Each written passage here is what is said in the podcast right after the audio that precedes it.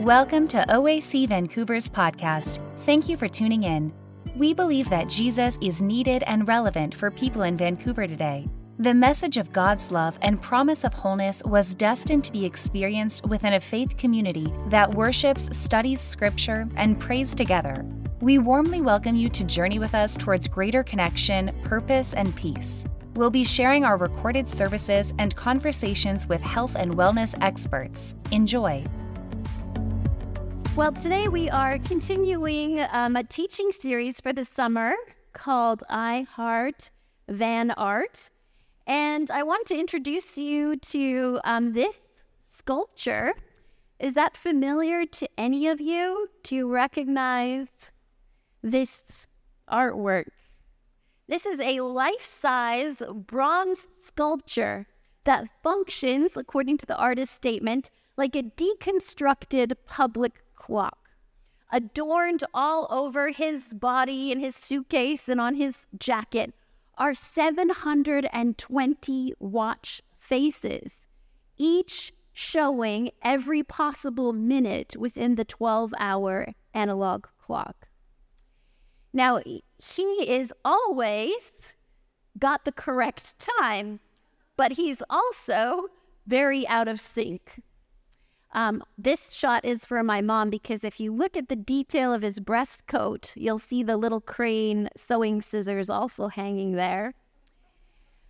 This piece is actually an homage. It was commissioned by TransLink and it pays homage to the idea that actually rail travel, railways connecting towns and cities, and standardized time have a shared history. In fact, before we called it standardized time, people were calling it railway time because the towns and villages would just, they'd have clocks, but they would set them according to the wisdom of the mayor or uh, the church priest. And so either town hall or the church would have the community clock that everyone else would set time by. But when we started to interconnect our communities and our lives through train travel, they had to synchronize the time and the train schedules. So you will find this um, artwork right outside of the Main Street SkyTrain station, and it's also connected to the Pacific Central Via Rail station. You know, the purpose of this summer series in, in appreciating Vancouver artworks is to highlight the cultural context we find ourselves in, but also to appreciate these artists and encourage you to view public art as an opportunity for spiritual reflection and dialogue. So when I view this watch seller, I can't help but think about our broken relationship with time. There's also been recently circulating this viral TikTok. I mean, it's short but very punchy in which Ed Mylett, who's a, a successful entrepreneur, shares his strategy for time management by compressing 21 workdays into seven.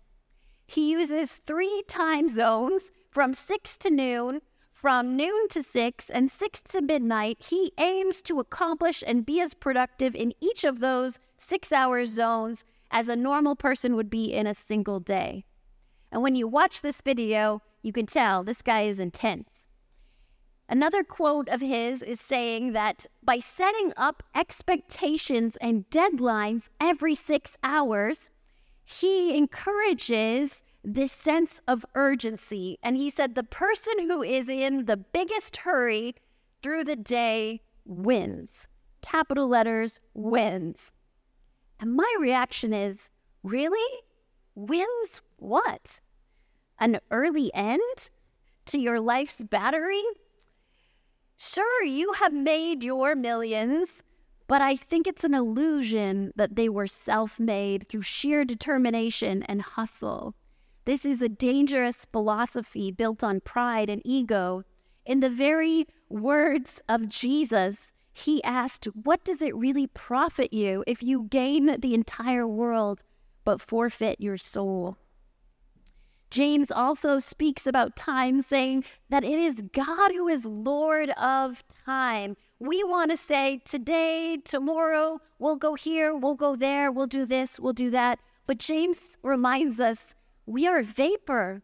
We are carriers of God's breath, and it could leave us at any moment. Instead, James encourages the early Christians to adopt a philosophy, a mindset, and even a speech that says, If the Lord will it, if the Lord be so gracious, we will take that holiday to Hawaii. We will meet up with our family for reunion. We will travel here and we will travel there and we will do this and we will do that and we will buy our house in five years, God willing. He's encouraging us to adopt this mindset to remind us of who the author and keeper of time actually is. You see, we have a clash of counsel when it comes to time management. We have what society says and we have what scripture says about success, and they vary quite wildly in what it looks like and how to find it, how to achieve it.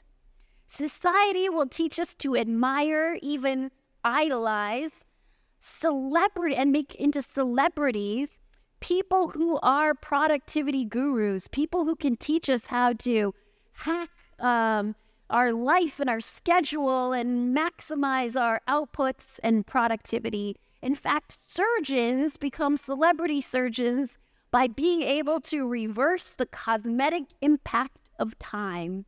So we have this unhealthy, broken relationship with time.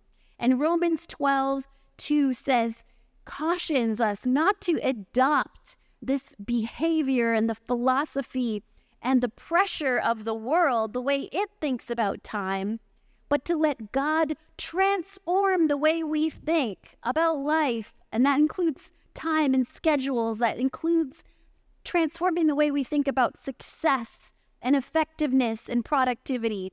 For Romans, um, in, the, in the letter to Romans, he reminds us that God has a way, has ways, and they're not arbitrary just to test us if we can jump through the right hoops and tick off the right boxes.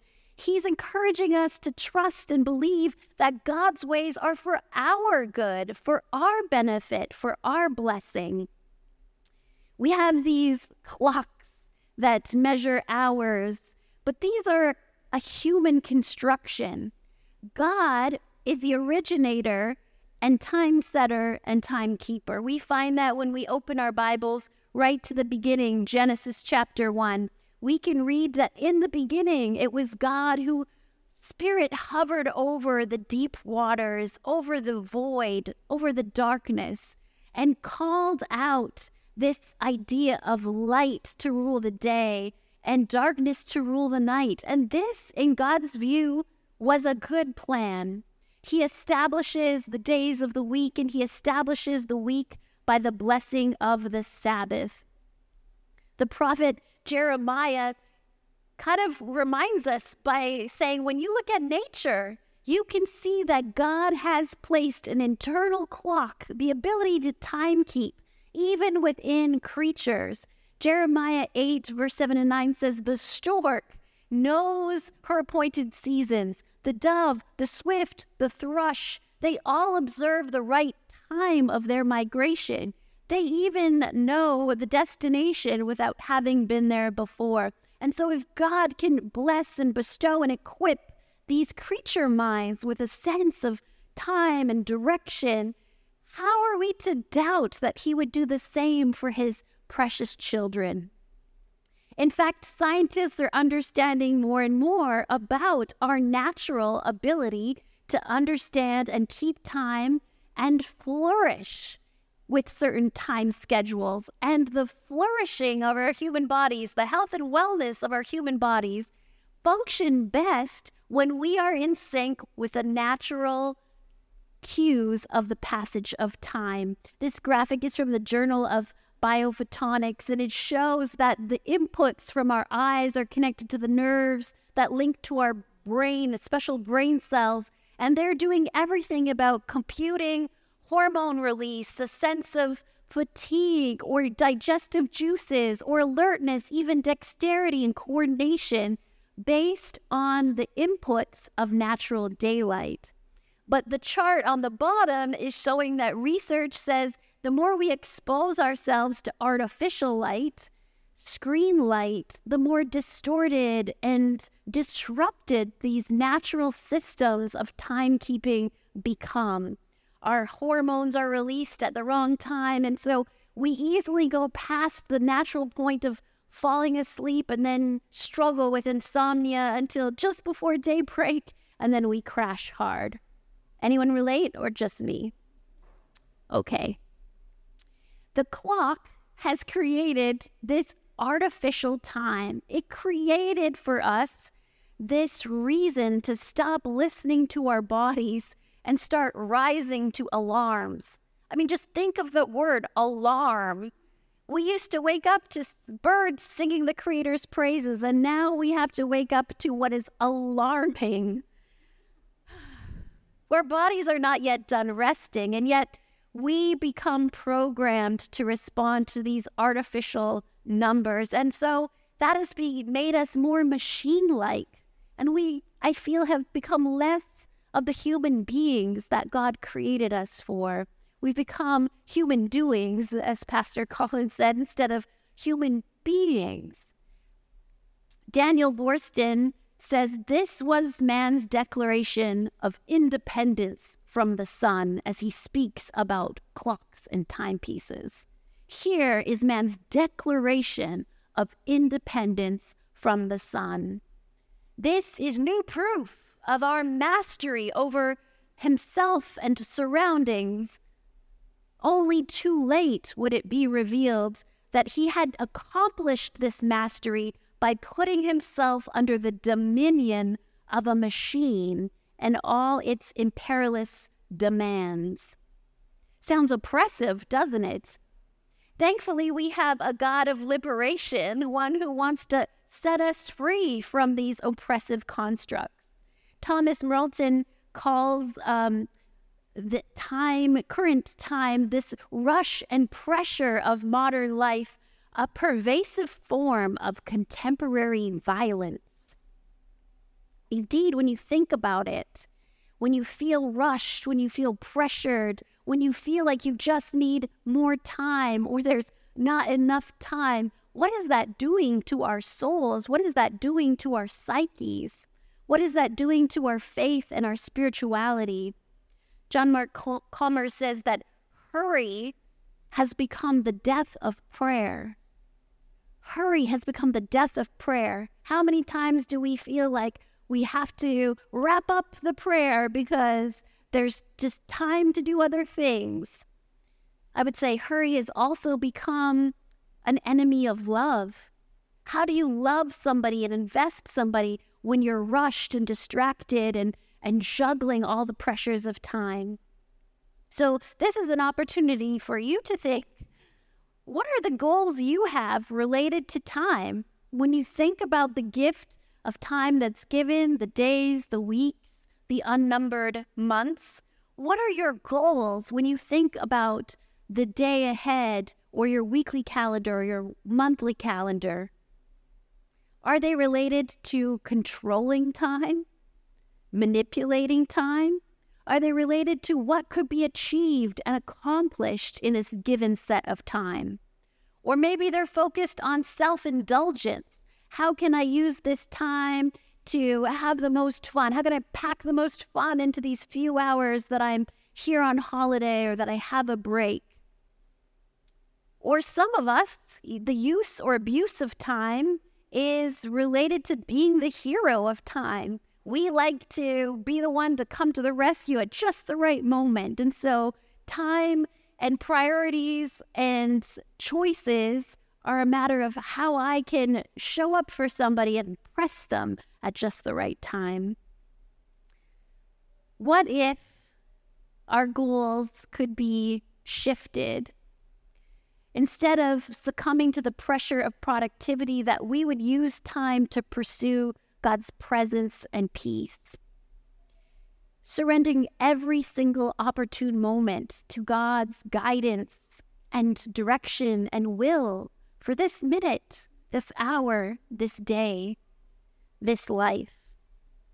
If you've ever been convicted that you could have spent the day's time a little more wisely, if you are starting to recognize that you might have an unhealthy or toxic or destructive relationship with time, then I have great news for you. If you are out of sync with God's ordained time, He's more than ready to perform a reset for you. He wants you to return to a life giving schedule. And one of my favorite verses is that God's mercies are new every morning.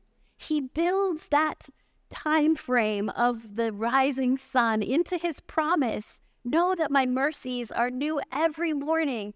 You can begin each day with a desire to walk with Jesus, but know that Jesus moves at an unhurried pace. We don't find anywhere in Scripture where Jesus rushed or hurried. Even at the alert that his dear friend was dying, he took three days to make the journey and arrive.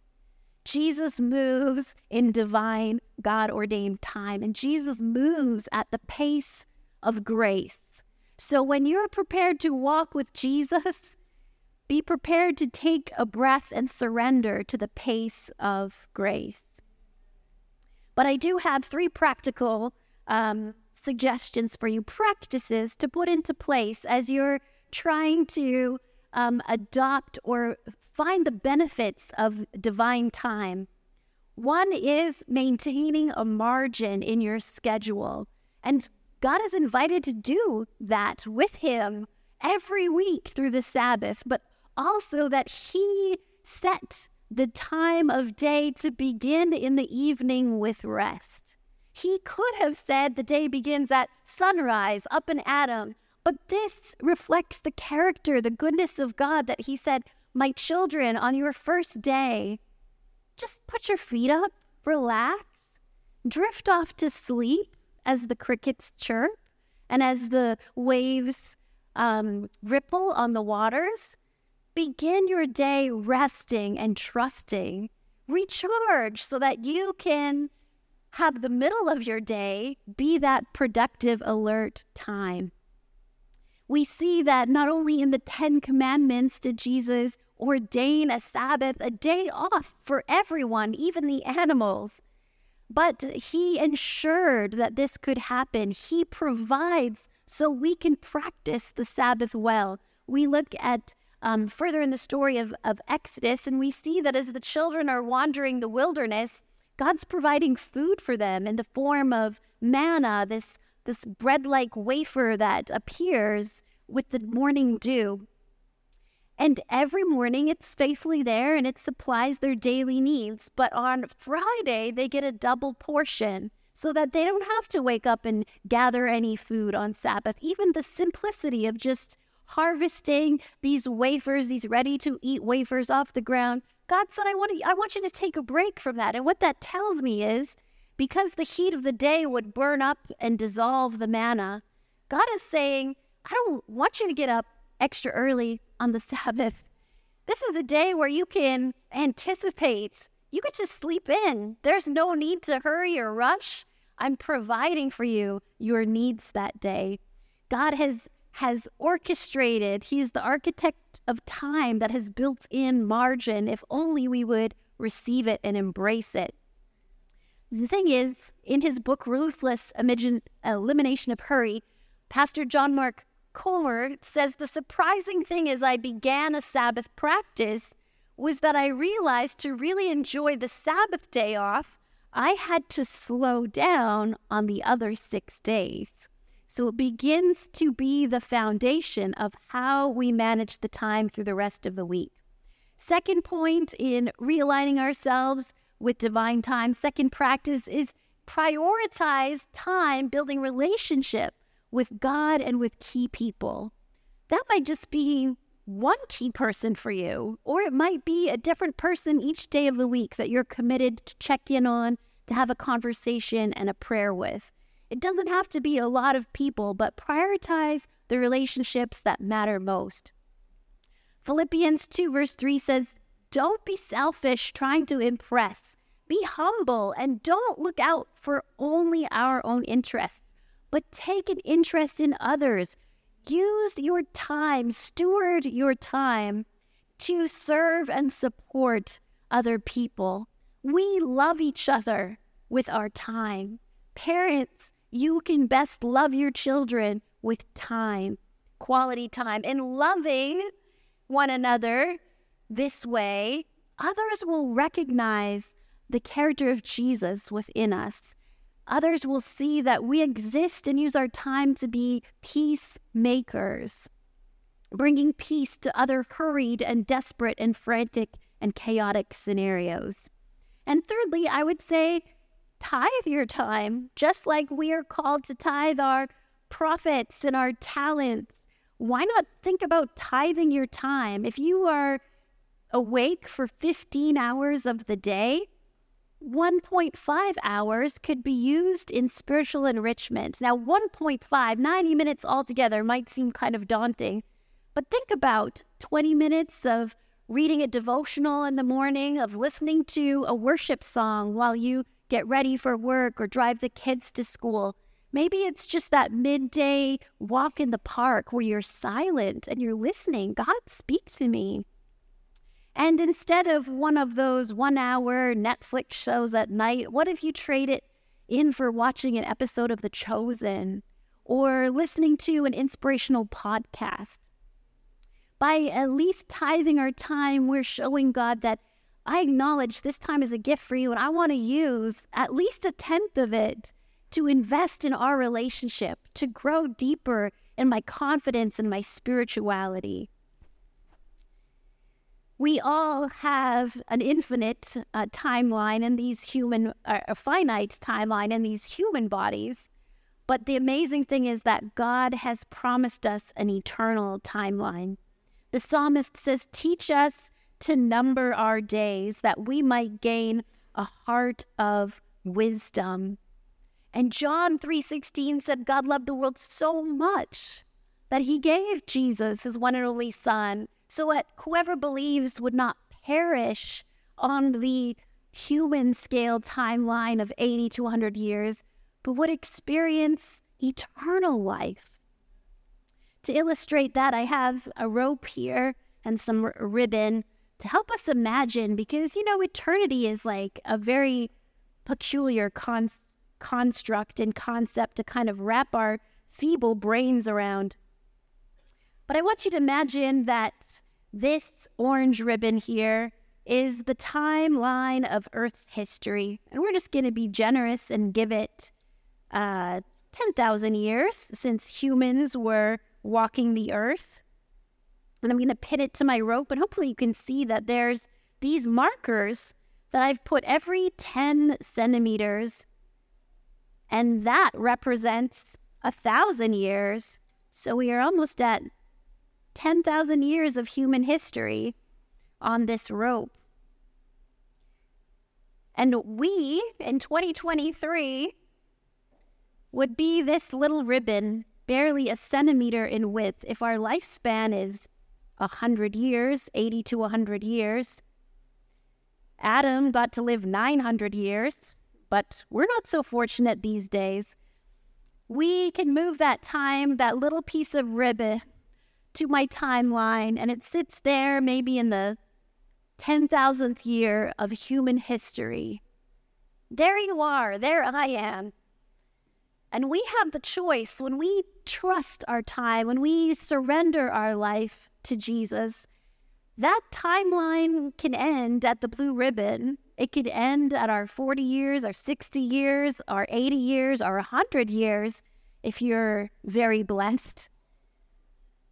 But this rope represents the timeline of eternity. This rope extends past the timeline of human history on this planet.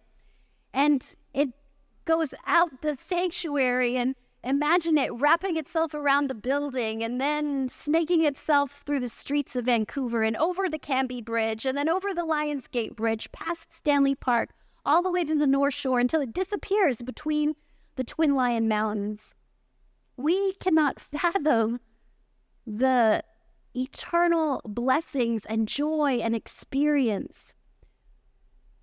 The teacher in Ecclesiastes says God has given everything a season, a place, a time. and He makes it good in His purpose. And He has placed eternity in our hearts. I think one of the things that enemy, the devil, is doing is corrupting that desire to live eternally and making us think that we can do it ourselves with Botox and plastic surgery and multi million dollar investments. He's trying to get us to think and deceive us that we can manipulate and control time for our benefit and our longevity and our legacy here. But God says that's not so. Remember that I put eternity in your hearts because I want eternal life with you.